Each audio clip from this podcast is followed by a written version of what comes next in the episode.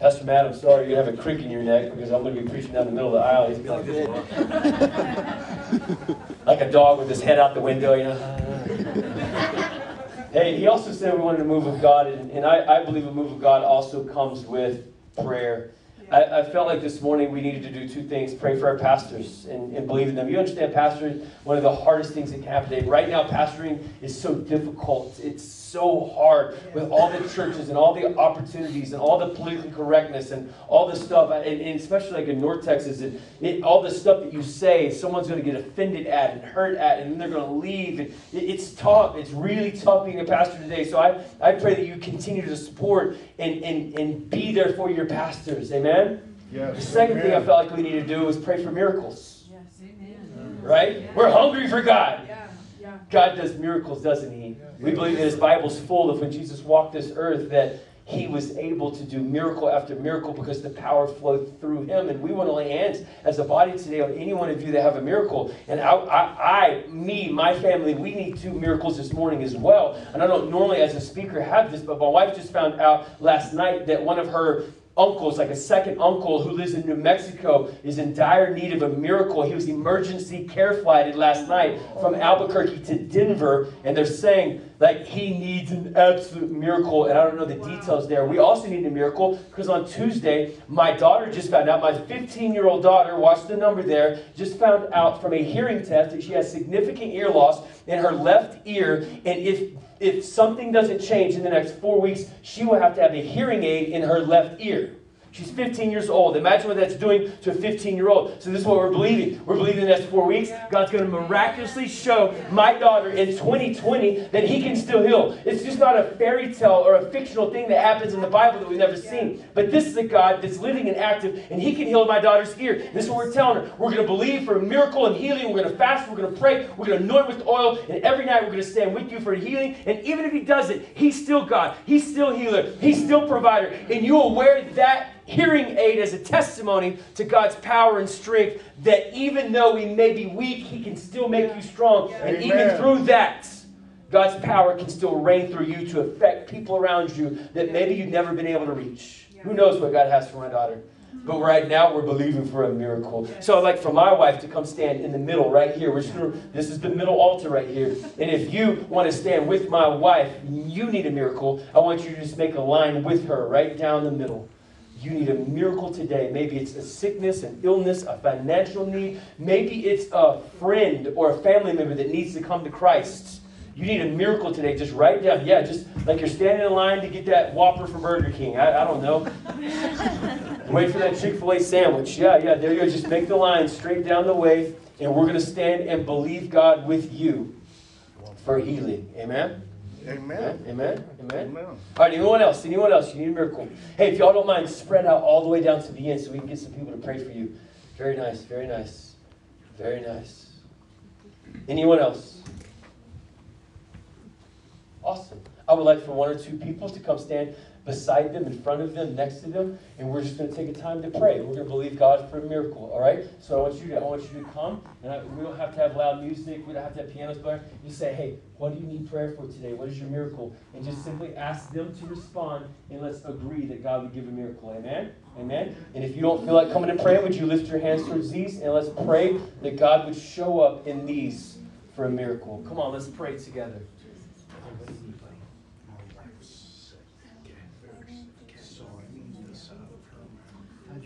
Lord, we just come to you right now, we're believing. Lord, that you're able to move in finances, you're able to provide answers where it seems like there's confusion. You're not a God of confusion. but you're a God of peace. You are a provider, God. Lord, we don't just sing about you're a good Father, we believe it, we trust you. But I pray that you provide, I pray that you move in a way that only you can. They move through walls and they move through miles. And you can, with your spoken word, heal Debbie right now she's back. We don't how you know all the complications. We don't know how she became sick. It doesn't matter. We want to look forward to her healing, Lord, and we speak it. We positively believe it that she is healed in Jesus' name. Father, come through. Lord, through Ron's faith, through my faith, that we collect together. There be healing right now. in Debbie's life. Lord, we pray for your healing right now. We pray for miracles right now, you move in a way that only you're able to do. things that only you're able. Lord, I pray that you heal her even right now, Lord, she get to show up at eleven o'clock and hear your word, be part of what you want to do in the service. Touch her body, Lord God, touch her mind, touch her heart, Lord God, you're able. Lord, touch and move in this family, in this household, in the ways that we believe you, we trust you. Lord, would you heal, would you, Lord, a good report of how you provided, of how you met the need, of how you healed in Jesus' name. Thank you. Relationships would be restored. Lord, we believe, Lord, Satan, you are defeated. Satan, you are a liar. You have to go. And in the name of Jesus, we ask that the armies of the Lord would send forth power and authority. And may we see you work today. May the young eyes and the young ears that are in our rooms, Lord, begin to see that you're a God who heals. You open blinded eyes. You raise up dead things, Lord. Begin to bring miracles right now. Miracles now. Father, we have prayed, we have fasted, we have believed for you. May you show up in these hearts and lives. We cannot do it ourselves, but you do. Father, we're not good enough. We're not strong enough. We don't have no power. We can't work it up. Lord, you designed these people. You made them. You manufactured them. And we bring them and lift them back up to you for a healing, for a power, for a time. Father, do the work in Jesus' name. In Jesus' name. Come on, if you believe God's going to show up and bring miracles, would you say amen? Amen. Amen. Amen. Amen. God is good. All the time. All the time. Yeah, yeah, He is. He is good all the time. If you have your Bibles, go with me to John chapter 4. I won't be super lengthy this morning. I want to set up a message that I will actually follow up with tonight. I know we don't normally have Sunday night service, but we're coming off that 21 days of prayer and fasting. We had meat feast or beast feast or whatever last night, and a lot of blood everywhere on plates, right? And and, and, and we, we felt like tonight would be a special time to come together. So today would be part A in the morning. Tonight would be part B to this message. In John chapter 4, we're introduced to a lady. She makes this statement in the middle of the chapter. She says, Come see a man that has told me everything I've ever done. He must be the Christ. Now we know that word Christ is translated into the Messiah, into the literally root word, the anointed one. This would be, he would be, she was declaring that he would be the one that they were looking for, the Jews, for thousands and thousands of years. The people of that area, Samaria, and all the surrounding cities, they were looking for the Christ to come, to take away all sin, to heal sick, to raise dead, to raise up all the blind people. They were looking for the Christ, and here was a lady who declared to her closest friends and family, hey, come see a man. Can you see, can you see her? Like she's so pumped, right? It's almost like she's just jumped into an MLM like marketing, right? She's like, hey, I got this product, I got this product, you gotta come buy it, you gotta come try it out. Or open a coffee shop, right? We get people in our society today, they all want to open a coffee shop. Hey, you gotta come to my coffee shop, come to my coffee shop. Oh, we got some great, some great liquid over here that heats up and it's really warm. You gotta come, we got donuts and muffins and all this stuff. Hey, come, come, come. Like she had that passion inside of her. There was this energy inside of her. Come see a man, come see a man, come see a man who told me everything I've ever done. He has got to be the Christ. This woman was so fired up. We, we like stories like that, right? It's cool to see people with so much energy and passion. In fact, we take and write articles about them. We post them on Snappy Chat and the Gram and Facebook, right? Or Facebook, I'm sorry. Well, on fake, we post them on Facebook, all of these things, because we love stories of people who are successful and passionate and going out. This woman was so fired up about meeting this man and told her everything she'd ever done, that she believed he was a Christ, that she went home. And she told all her friends and family, and the Bible says that many people began to believe, and that those people became so hungry to know God and walk with God and to meet Jesus that they actually went and found Jesus and asked Jesus to come to their hometown. And it's crazy because he did. Mm-hmm. He wasn't so busy that he had another activity or another thing he had to get to. No, no, no. Because of the hunger inside of these people in this Samaritan village, Jesus actually diverted his plans and went to their town and village for two whole days and spent with them. And he began to teach and train and love and encourage. And the Bible says that when he showed up, many, many more believed. They put their trust in Jesus. And this was a statement, and you can go read it for yourself. They said stuff like this like, we were like on the edge of believing, but then when this guy showed up, we truly believed, not just on what we heard, but now of what we've seen. We have seen that he truly is the Messiah. And it all started with this one little lady, this one lady who said, Come see a man, come see a man, come see a man. Told me everything I've ever done, he must be the Christ. We love stories like that, don't we? Mm-hmm. Fact, if that happened in this church, Pastor Matt would probably call the National Office of the Assemblies of God down in Springfield, Missouri, and they would probably write an article on this little lady. Right? We, we've seen and heard stories like this. We love to publicize them. And often when we hear these stories in church, I mean, you go to church and you hear of, of, of a former prostitute that came to Christ and won all the whole old relationships and all of these old friends. It brought other prostitutes like, I, I, I, want that. Not, not to be a prostitute, but I, I would love, I'd love to be that. Or we hear about like drug dealers, right? Drug dealers or, or, or men or women that are far off from God, they come to Christ and they have these celebratory moments and they go tell all their friends. And all of a sudden, these churches, we, we see this a lot in youth ministry where we have students, they get so fired up at a youth camp.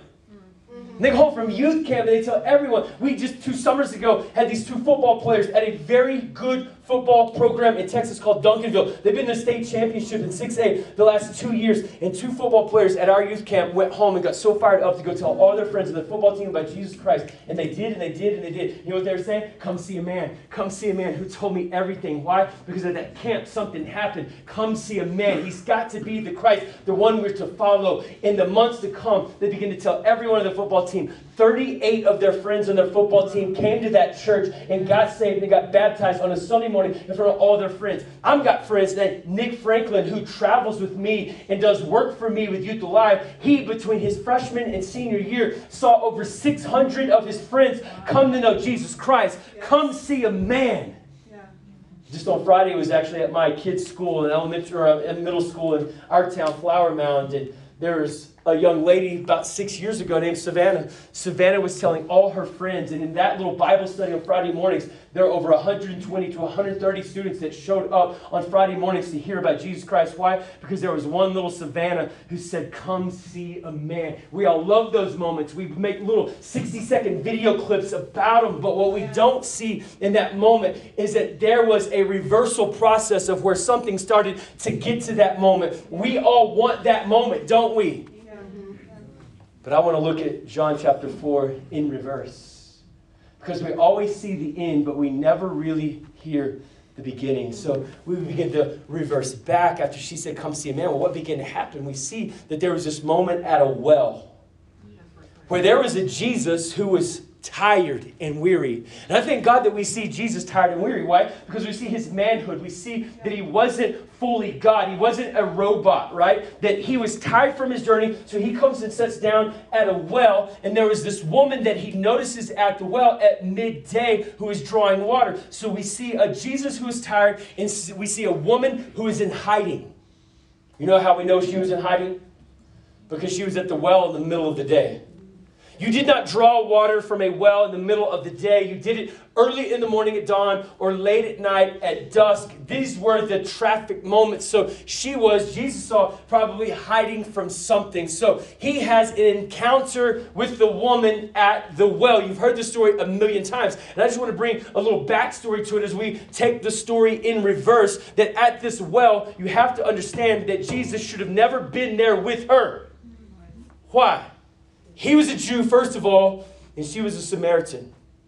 The Jews and Samaritans hated each other. The Jews thought they were elitist and that they were better, and they would never associate with the lowly people of Samaria. Samaria. In fact, if they were to go to another city on the other side of Samaria, they would often go around it, take extra miles, harder work, so they didn't have to see or touch those stinky, dirty people. We can kind of put that in our own context today with some of the people in our society, too, can't we?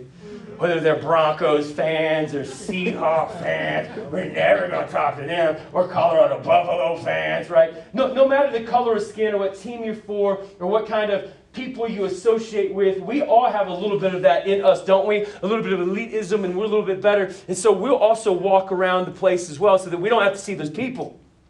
So Jesus, as a Jew, should have never been in the same region, in the same proximity as this lady at the well. It was also a no no for Jesus. Why? Because a priest or a rabbi, a teacher of his stature, should have never been with a woman without her husband presence. And it was this woman and Jesus all by themselves at a well. And it was also, as a priest or rabbi's authority and responsibility to not ever be associated with shady ladies like this. So this was a huge no no, wasn't it? But we know that Jesus was showing us that he was bigger than cultural norms. Mm-hmm. Jesus was bigger than what everyone else expected. Jesus was better because he loved all people. And in fact, he got down in deep into the life of this lady, right? And he, he, began to dig into her and teach her and walk through her some things to get her to that point. And that's what you should understand that the big shining moment of winning the whole village was backed up, backed up into these moments of deep teaching where Christ was revealing to her what? Stuff like that he was the living water that he would give his spirit and it would never be quenched that the water that you're looking at lady from this well will run dry but the water i can give you will last forever. He began to dig deep into her life and say hey go get your husband. And she says i don't have a husband. And what did he say? Oh in fact you have five husbands. He revealed to her that he could see deeper than what was on the surface. You have five husbands and in fact the one you're living with now is not even your husband Side note, he was not saying that to condemn her.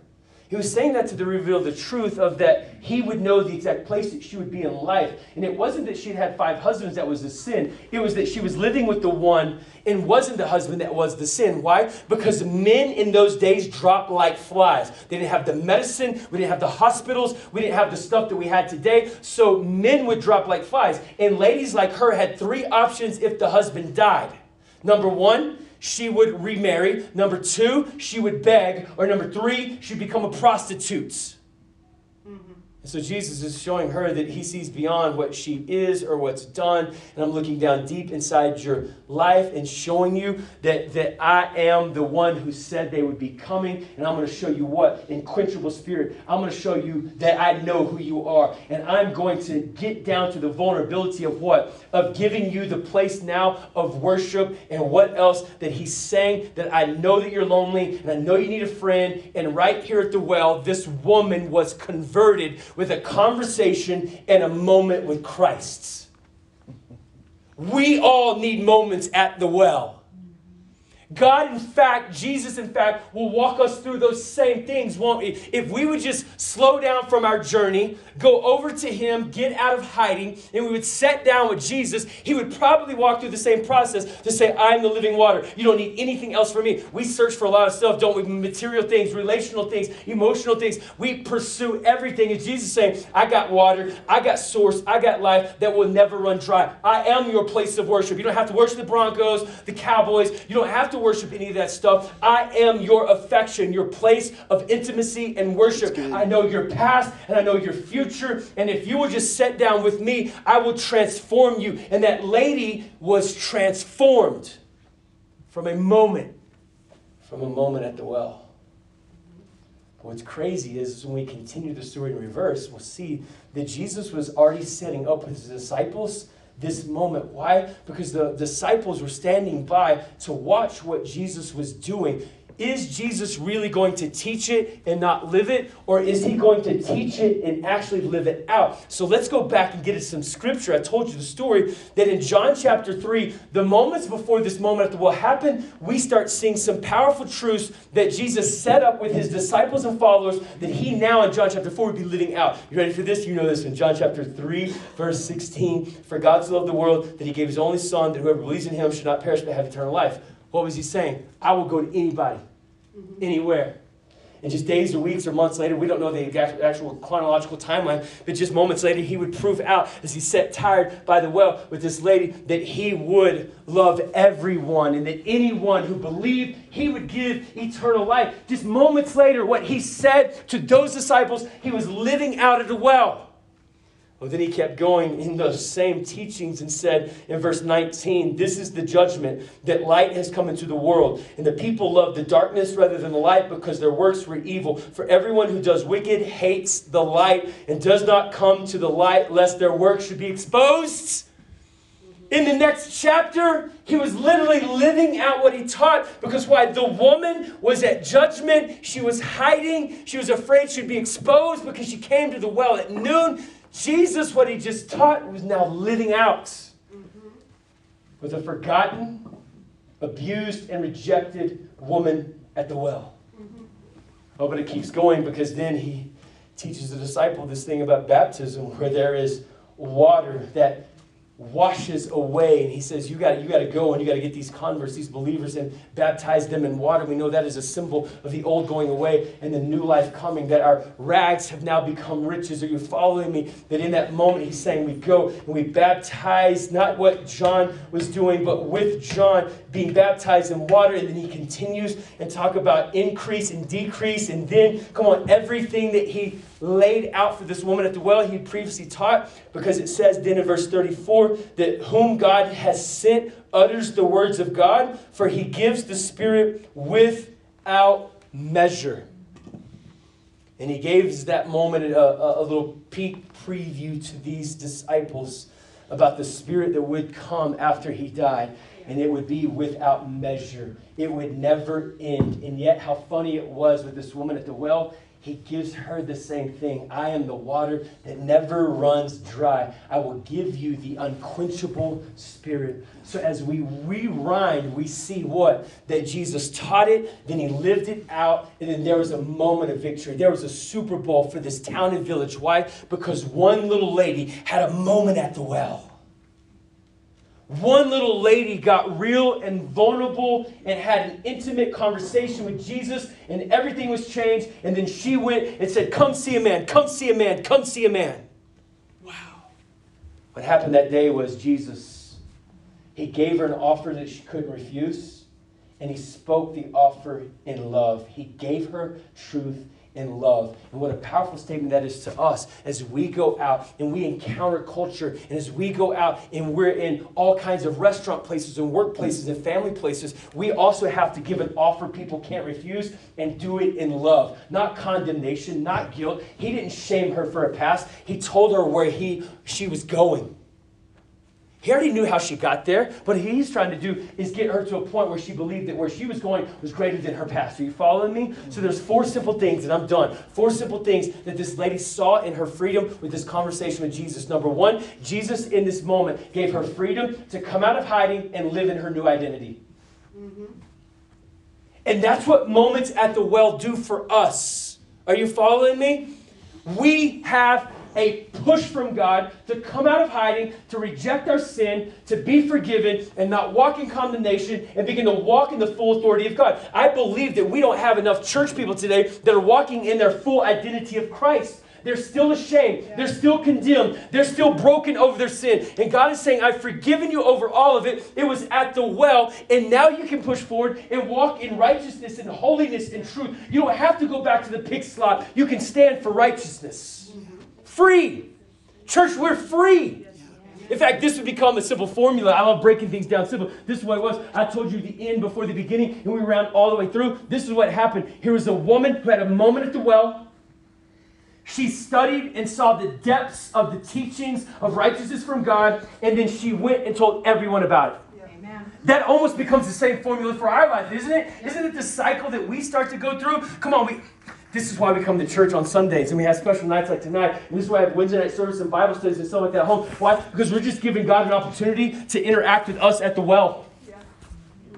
In your life and my life, and that's what I'm going to get into tonight because tonight we're going to talk about how we share our faith. How do we get to that moment? Your life and my life are nothing more than moments where we spend time with Christ, we study and understand who He is, and then we go tell everybody about it. Yeah.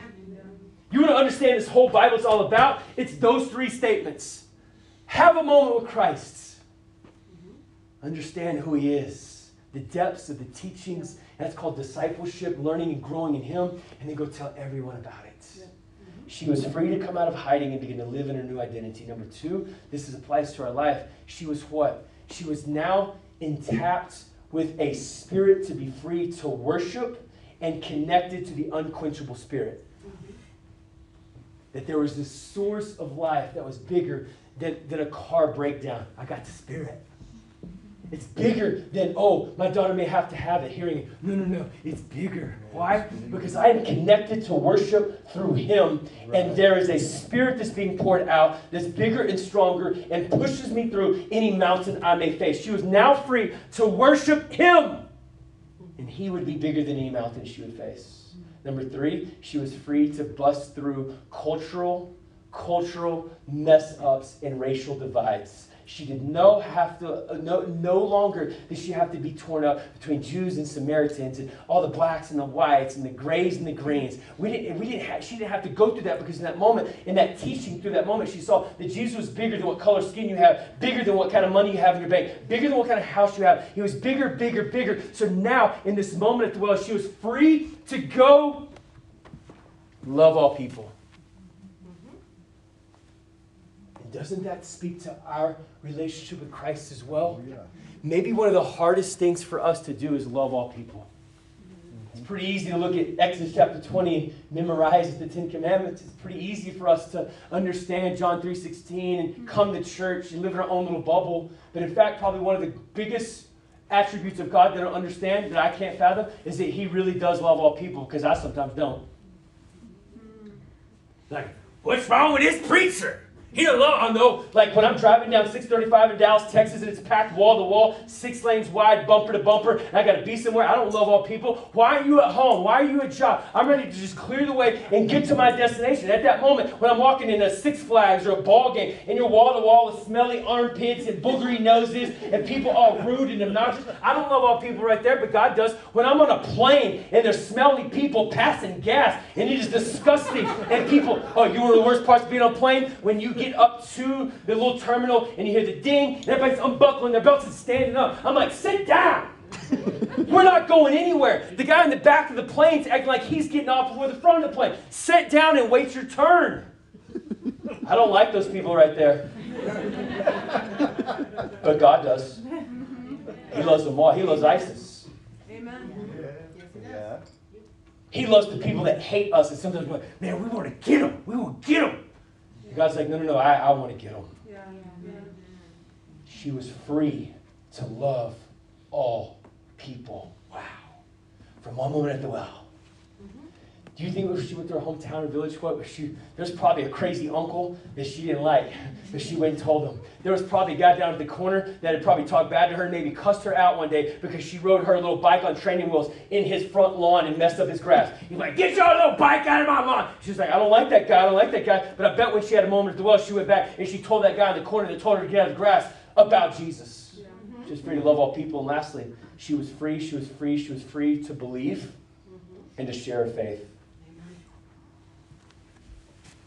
Come out of hiding, worship God, love all people, and be free to believe. What if we just believed? You know where the believing starts? At the well. You know what we've missed in our churches today? The well. Mm-hmm. We've missed the well. Oh, we got, oh, I know it's not this. Pastor Matt, he's doing good for you guys, but I've been to churches where it's boring and like it's stale and there's no life and there's no living water and no one's receiving and being vulnerable and opening themselves up. And so, therefore, we're not having any of those moments that we would have put on Facebook and Instagram. We're not seeing the whole town and village come to Christ, are we? Why? Because the church is not providing moments at the well. Bigger than that, they do or they don't. We have to be men and women of God enough to go home and have it at home. With our wives and our children. In the moments, intimacy with Christ. And if we will get back to being people at the well, we will start seeing churches explode. We will start seeing family come to Christ. We will start seeing miracles take place. We will see God move in our towns and our lives. So I you bow your head and close your eyes right now. Father, we believe. Lord, I believe that moments like this can come just as the Samaritan woman had at the well in, in Laramie, Wyoming. Father, I've only spent two days of my entire life in Laramie, but I sense the power. I sense the passion. I sense the vision from this church. Lord, I just believe, I just believe that this church can do supernatural things. I just believe that people can be restored. I just believe that the anointing is strong enough on Pastor Matt's life, and Pastor Melanie's life, that crazy things can happen in this city. But it first must start at the well where people encounter you, they experience your passion, your love, your encouragement, your forgiveness, your grace, your mercy, your love. Father, may this moment, this morning, may we, may we all have a moment at the well. Forgiveness of our sins, forgiveness of our racism, forgiveness of our lack of want, forgiveness for not even sharing our faith. God, stir us up this morning. Church, is what I'm going to do for the next five minutes for five minutes, I want you to find a place to pray. We're going to open these altars. If you need to come and you need to kneel down at the front, you need to stand at the front. If you need to turn around your seat right where you're at, if you need to walk against the back wall, if you need to pace up against the sound booth, however it is that you've got to find the well, would you, for five minutes this morning before we close, would you have a moment with Christ and would you be vulnerable with Him and say, God, this is where I'm at. This is what I need. I need you to invade my life. So, Father, right now, I'm about to release these people to pray. And I pray that your spirit would fall, your power would fall, your might would fall, and you would forgive, you would cleanse, you would put us back into righteousness, and may we have an uninterrupted moment with you. Right now, God. May we meet you at the well. May the rest follow, the teaching follow, the forgiveness follow, the town coming to Christ follow. Right now in this moment, church, I release you to find a place to pray. Let's take five minutes, five minutes. You need to come to the front, come to the front. You need to kneel down where you're at, kneel down. You need to pace, you need to pray, whatever it is. We just turn this, this house into a house of prayer that God would show up in our lives. We're not praying for someone else today. This is between you and God. We don't have to lay hands on anyone else. This is you and God. Can we pray right now? Not library prayers. Can we lift our voices to God and say, God, show up in my life right now? This is a selfish prayer. God, do it in me as you did to that woman at the well.